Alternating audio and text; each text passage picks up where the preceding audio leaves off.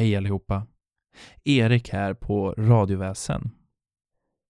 Innan vi rivstartar det här avsnittet så skulle jag vilja säga ett extra tack till Emil Eriksson på podden Monsterboxen som har hjälpt mig med röstpålägg till det här avsnittet. Stort tack! Har du några minuter över så kika in podden Monsterboxen där Emil huserar och ger oss en historia varje månad. Och nu kommer avsnittet Ungjävlar och vi börjar på en knastrig telefonlina mellan en sambandscentral och någon som befinner sig långt, långt bort i jakten på något mycket, mycket farligt. Håll till godo.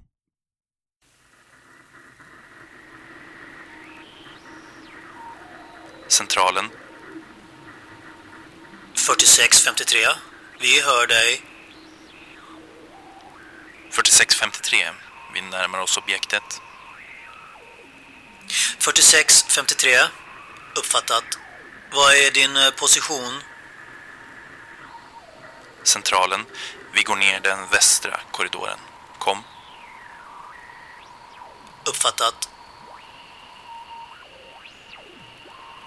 Centralen. Ingen syn av objekten.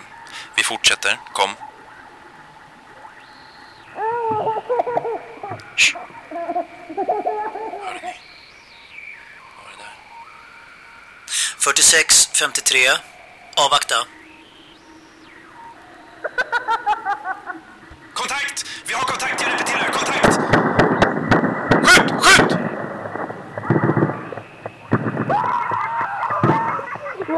Hör 4653. Hör du mig?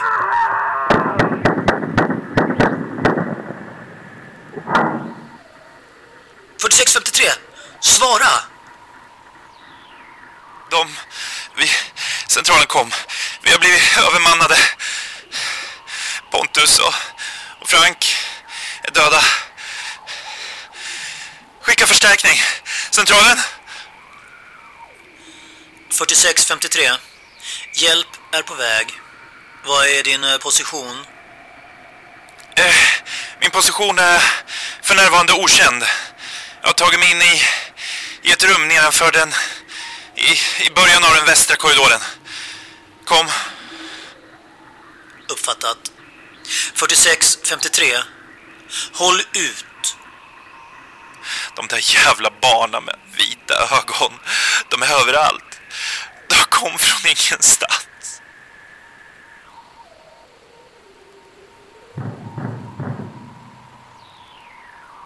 Shh. Hörde ni? De är här. De är utanför. Fan. Centralen är förstärkning på väg. Jag vet inte hur länge dörren kommer hålla. 4653. Är det möjligt att neutralisera målet? Vad fan, men... Negativt.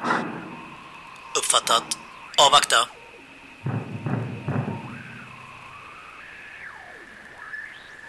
Vad fan är det där?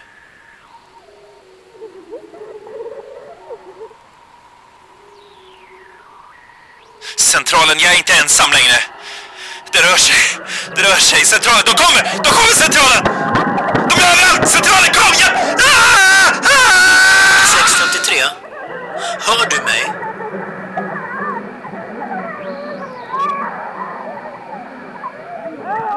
–4653! Svara!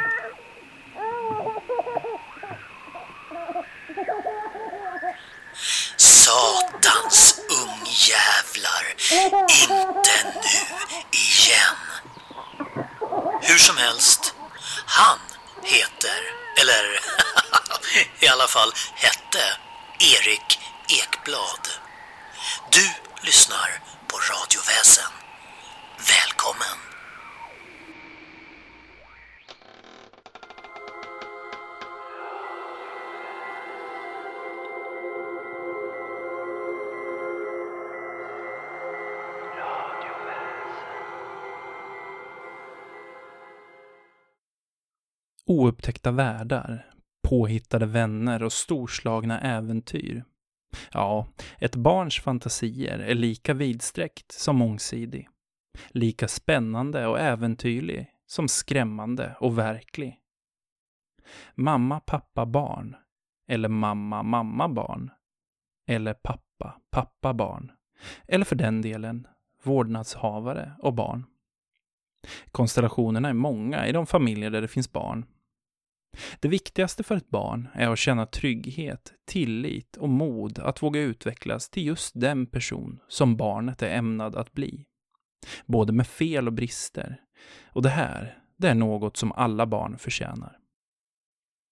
Människor som gör barn illa, både fysiskt och psykiskt, är vidriga människor. Händelserna sätter djupa sår i de små rötter som ännu inte slagit rot och kan prägla barnet under hela dess liv. Som pappa, men kanske framförallt som medmänniska, blir man lätt gråtmild när man tänker på alla barn som idag far illa. Både i världen, men också här hemma i Sverige. Att inte kunna se tillbaks på sin barndom och bli varm inombords är en hemsk tanke. Och det här är ett fenomen som Björn Afzelius har satt ord på i sin låt Ikaros. Björn skriver följande textrad. När jag tänker tillbaka på min barndom ser jag skräckbilder tydligast av allt. Ja, de gånger som de skrämde eller slog mig är de minnen som hårdast sitter fast. För som barn, de har kärleken för given, allting annat är mot dess natur. I den stund man tar steget ut i livet är man bara ett tillgivet djur. Han var klok, den gamle Björn. Kom därför ihåg att alltid ta hand om barn, både om era egna och om andras. Reagera när ni ser att någon behandlar dem orätt och våga visa civilkurage och markera när något inte är som det ska vara. Ni kan bli någons hjälte, en riktig hjälte. Och i de här dagarna kring juletid är det inte heller fel att slå ett slag för att julen är barnens högtid. Det ska vara barnens högtid. Ta hand om dem. Se dem. Vårda dem.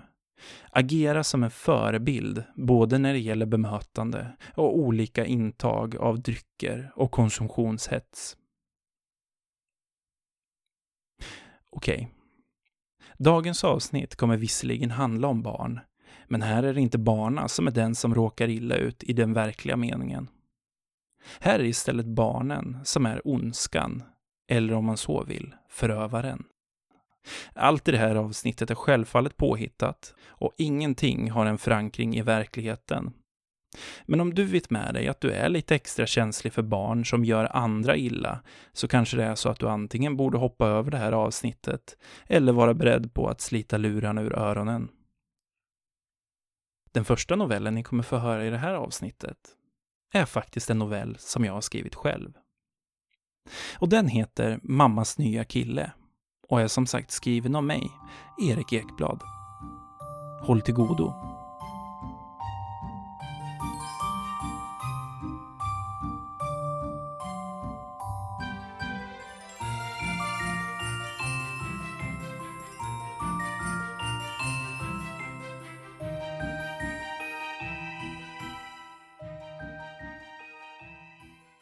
Ljudet av klädkammardörren som sakta gled upp fick Johannes att vakna och slå upp sina ögon.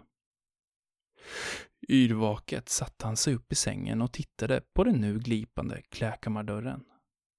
Den dörr som han alltid kontrollerade både en och två gånger innan han gick och la sig för natten. Den dörr som han också alltid bad mamma dubbelkolla innan hon stoppade om honom för natten, sa att han var bäst i världen och sedan önskade god natt.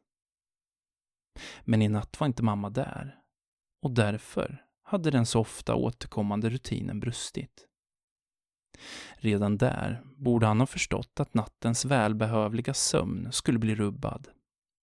Att mörkrets varelser ännu en gång skulle hemsöka honom.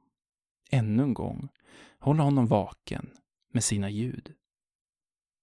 Nej, Istället var det nu Mikael, mammas nya kille, som hade ansvaret för honom. Och han hade inte ens kommit för att säga godnatt, utan satt istället fastklistrad framför någon betydelselös Champions League-match på tvn. Negligerande redan första gången han lämnats med ansvaret för mammas bästa. Inte ens ett godnatt eller ett så gott hade han bemödat sig om att önska. Mikael hade med sina gult ostbågsfärgade fingrar bara vinkat lite sådär i förbifarten när Johannes hade gjort honom uppmärksam på både att han fanns och att han nu tänkte gå och lägga sig. Ja, nu låg Johannes där i sin säng, ensam och till viss del övergiven en natt i december. En natt då mörkrets varelser åter pockade på hans uppmärksamhet. Han tittade på klädkammaren. Och han visste att den tittade tillbaka mot honom. På honom. Dörrens glipa kunde inte vara mer än fem eller kanske högst tio centimeter enligt Johannes ögonmått. Men sånt är alltid svårt att avgöra när månen är det enda ljuset som finns att tillgå. Nog var det väl något som rörde sig där inne. Trots att han kisade kunde han inte helt avgöra saken. Och det var då det började. Det välbekanta ljudet av något som skrapar emot trä. Vad var det denna gång? Långa vassa naglar? Eller var det kanske ett tillhygge? Kanske en kniv? Egentligen spelade det ingen roll. Men nu var det bekräftat att detta var en natt i december då han inte längre var ensam. Dörren sköts sakta upp och stod nu halvt öppen, halvt stängd. Ett ljud, eller kanske snarare ett läte, kom ifrån klädkammaren. Ett ljud som han hört tidigare och som var högst verkligt. I alla fall om man var en pojke på tio år. Han visste att han inte kunde stanna utan började sakta glida ner från sängen och stoppa sina små fötter i tofflorna nedanför. Att någon eller något skulle ligga och lurpassa under sängen var inget som slog honom. Trams. Nej. Det enda rätta att göra var nu att hämta Mikael. Bara då skulle detta helvete få ett slut. Inte annars. Det visste han. Från klädkammaren fortsatte ljudet och hade nu nästan övergått till ett morrande. Och Johannes kände, även om han inte såg något, hur i alla fall ett par ögon följde hans bestämda steg emot rumsdörren. Precis innan Johannes nådde rumsdörren slängde han en blick över axeln och såg nu hur klädkammardörren stod vidöppen. Nu var det verkligen bråttom. Det visste Johannes. Han höjde handen emot klädkammardörren som i en stoppsignal, hur det nu skulle kunna hjälpa, och öppnade samtidigt dörren ut till hallen.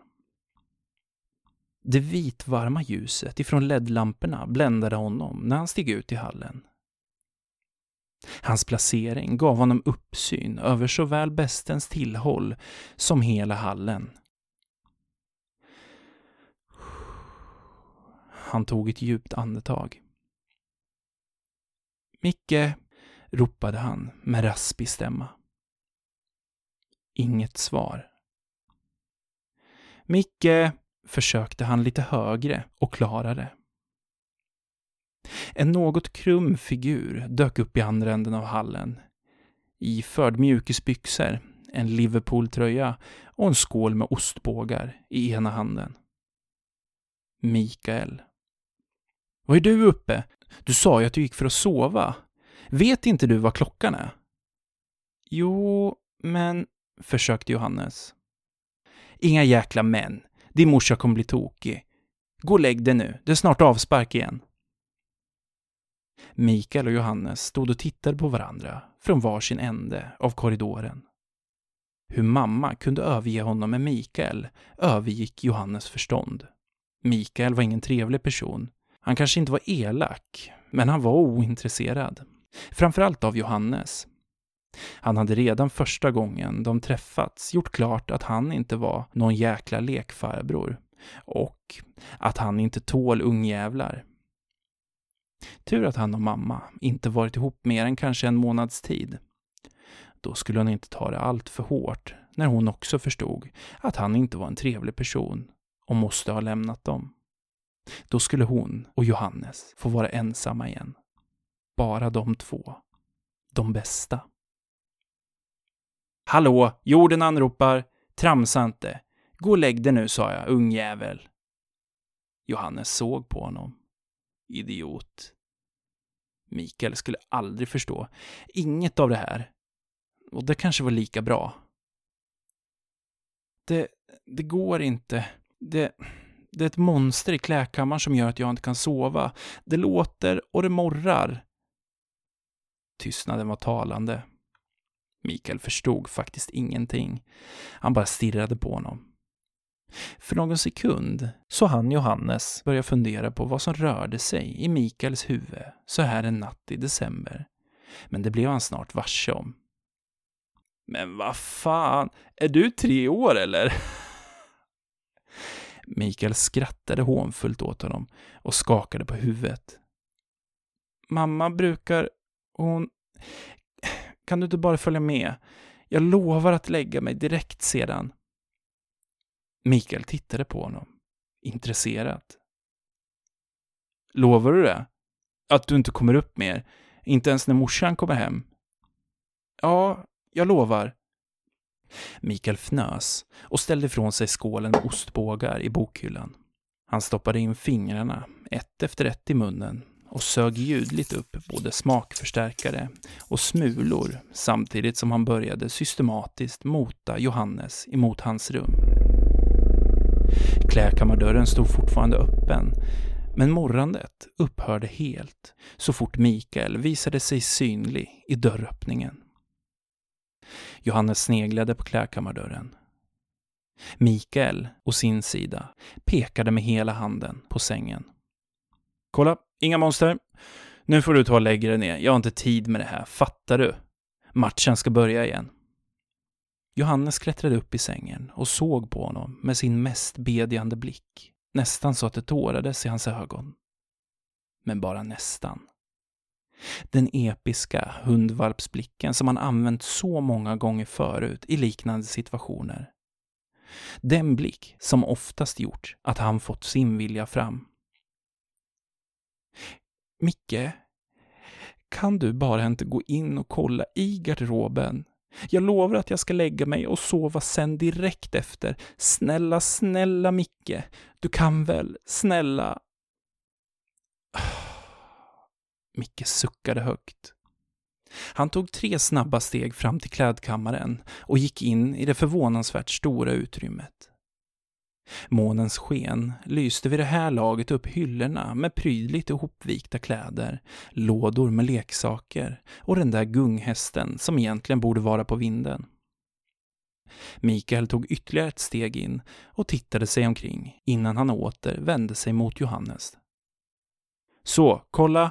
Han slog ut med armarna i en gest. Det är ingenting här. Jag sa ju att du...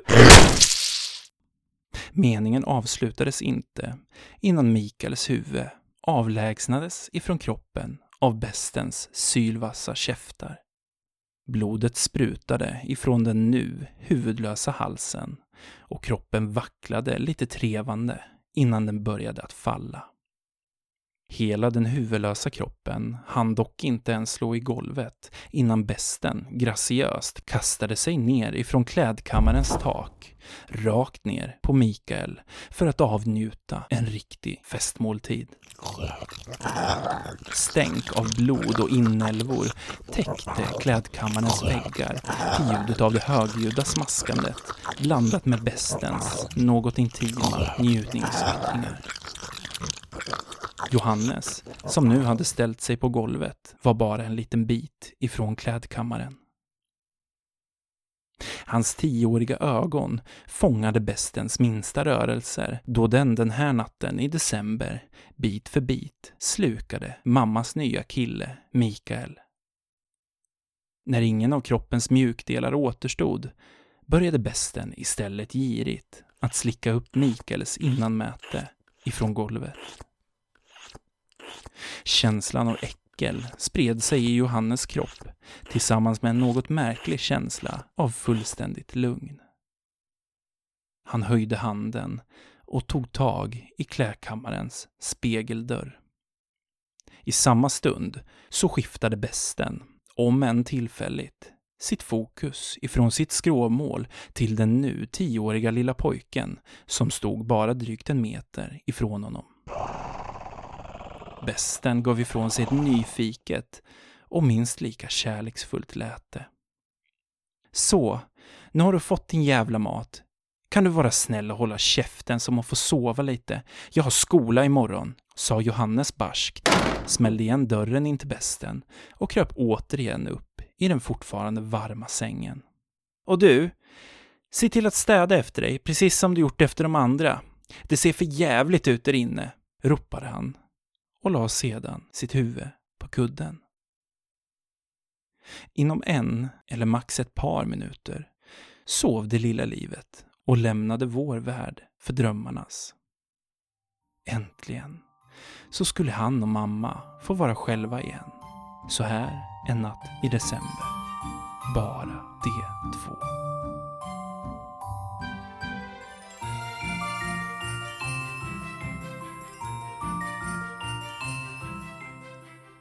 Den sista novellen ni ska få höra är skriven av Gabby. Den är hämtad ifrån Reddits underforum No Sleep, där Gabby har användarnamnet EAPATDP. En länk till historien på Reddit finns på mina sociala medier. Men den här novellen är också utgiven i en novellsamling som ni kan hitta på bland annat Amazon. Novellsamlingen heter Daughters of Darkness, an all-woman horror anthology. Och även till den här hittar ni en länk på mina sociala medier. Jag vill höja ett extra varningens finger för att den här berättelsen är lite obehaglig. Den heter Hi everyone, my name is Ava and yesterday was my eighth birthday. Hej allihopa! Mitt namn är Ava Wayne och idag så är jag åtta år. Jag var egentligen åtta år redan igår, men idag är jag ännu äldre. Idag använder jag min mammas dator, men shh, säg inget till henne. Igår kväll, när pappa kom hem ifrån arbetet, så hade han köpt med sig en stor chokladtårta med mitt namn skrivet i vaniljkristyr. Det fanns också ett ljus på tårtan som jag fick blåsa ut. Och vet ni? Jag behövde inte ens äta kvällsmat innan jag fick börja äta av tårtan. Det var en helt underbar dag, även om jag inte hade något födelsedagskalas. Men det spelar ändå ingen större roll, för jag har aldrig haft födelsedagskalas tidigare. Mamma och pappa säger att jag inte får ha några kalas eftersom vi inte kan bjuda hem folk.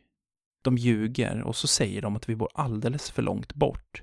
Men jag vet att den verkliga anledningen är att Ivy bor hos oss. Ivy ser precis ut som jag och vi är som systrar. Men det är vi inte på riktigt. Vi bara säger så. Ivy kan ett riktigt coolt trick där hon kan röra mina armar och säga saker med min mun. Ibland kan det vara lite störande, men hon är ändå min bästa vän, så det känns helt okej okay att hon gör så. Mamma och pappa däremot, de tycker inte om Ivy alls och det gör henne väldigt arg. Mamma säger att Ivy behöver få hjälp och att vi snart ska träffa någon som kan hjälpa henne. Jag förstår inte vad hon menar, men Ivy säger att mamma ljuger. Men jag vågar inte berätta för Ivy att hon kanske har fel.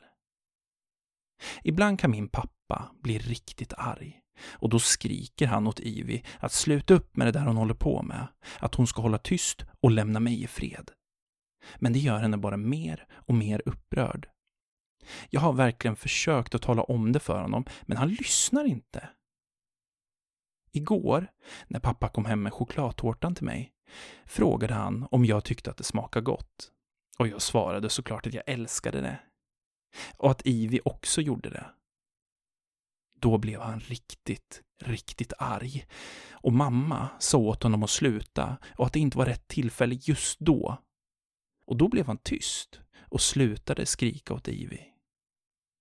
När de tände ljusen på tårtan igår och så åt mig att önska mig något så kom inte jag på vad jag skulle önska mig. Jag funderade på att önska mig lite nya penslar och kanske lite målarfärger så att jag skulle kunna göra fler teckningar att sätta på väggen i mitt rum. Men jag ville ju också ha en hundvalp. Eller kanske några andra nya leksaker. Ja. Men mest av allt önskade jag att Ivy skulle få stanna kvar hos oss. Men Ivy tyckte bara att det var en korkad önskan eftersom hon säger att hon alltid kommer vara hos mig. För evigt. Så därför önskar jag mig inte det. Istället frågade jag Ivy vad jag skulle önska mig för något. Och då blev pappa väldigt arg och så åt mig att önska mig något snabbt och att det inte var Ivys sak att bestämma. Det gjorde mig lite ledsen att han sa så eftersom jag ville att Ivy visst skulle få bestämma och hon var ju där hos oss och jag tyckte det var väldigt oförskämt av honom att skrika sådär på henne. Men pappa bara fortsatte att skrika och han sa att det inte var normalt. Ivy blev också arg eftersom pappa sa att hon inte var normal. Alla blev bara arga, arga, arga och jag började nästan att gråta. Men då sa Ivy åt mig att bara önska mig något, för oavsett vad jag önskar mig så skulle hon se till att det slog in. Jag tänkte efter riktigt ordentligt och då sa mamma åt mig att jag skulle skynda på, annars så skulle tårtan bli förstörd.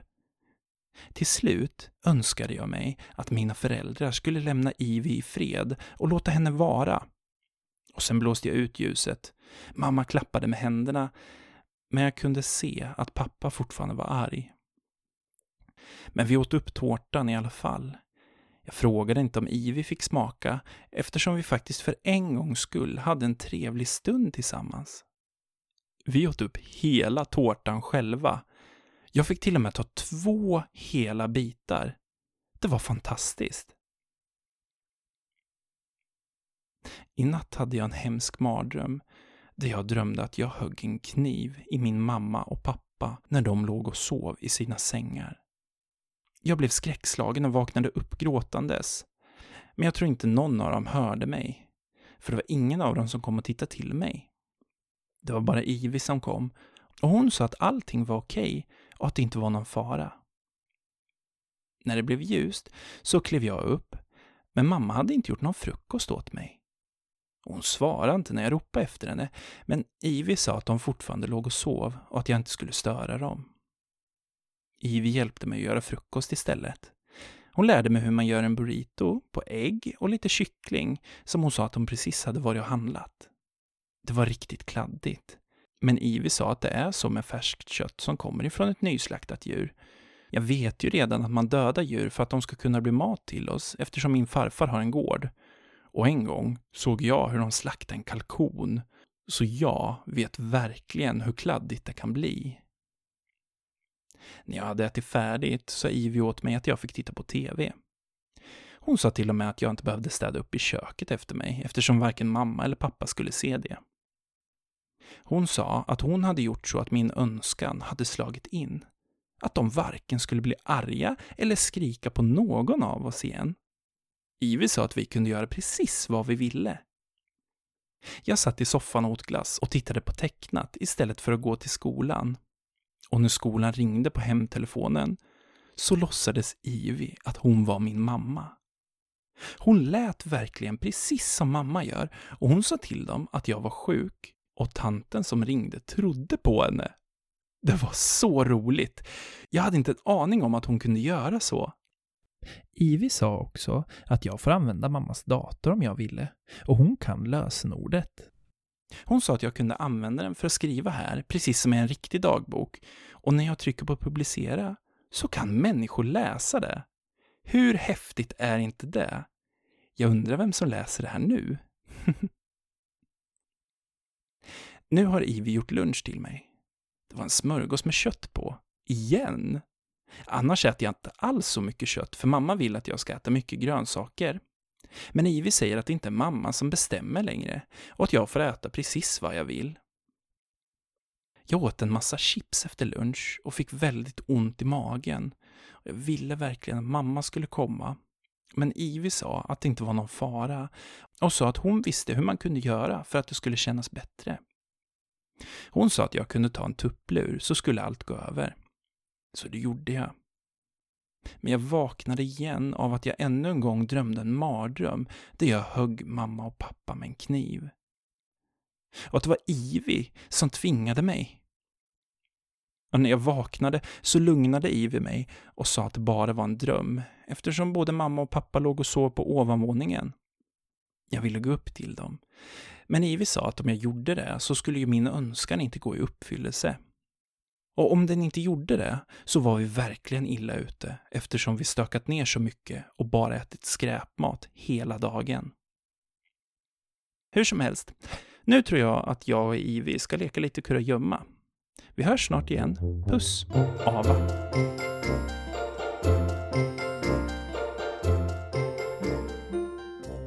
Tack för att ni har lyssnat på det här avsnittet och på den här första säsongen av Radioväsen. Extra stort tack till Jonas, Peter, Jane och Emil. Vill du höra mer av Radioväsen så finns där ett par timmar extra material att tillgå på patreon.com radioväsen. Det är jätteenkelt att gå med och den tian eller kanske tjugan som du skänker till podden kommer hjälpa till att utveckla den ännu mer och gör att jag kan skapa ännu bättre material till Patreon-sidan. Det här var som sagt säsongsavslutningen av Radioväsen. Men tveka inte att mejla mig på radiovasen.gmail.com om du har en novell eller en berättelse som du tror skulle passa i podden inför säsong 2.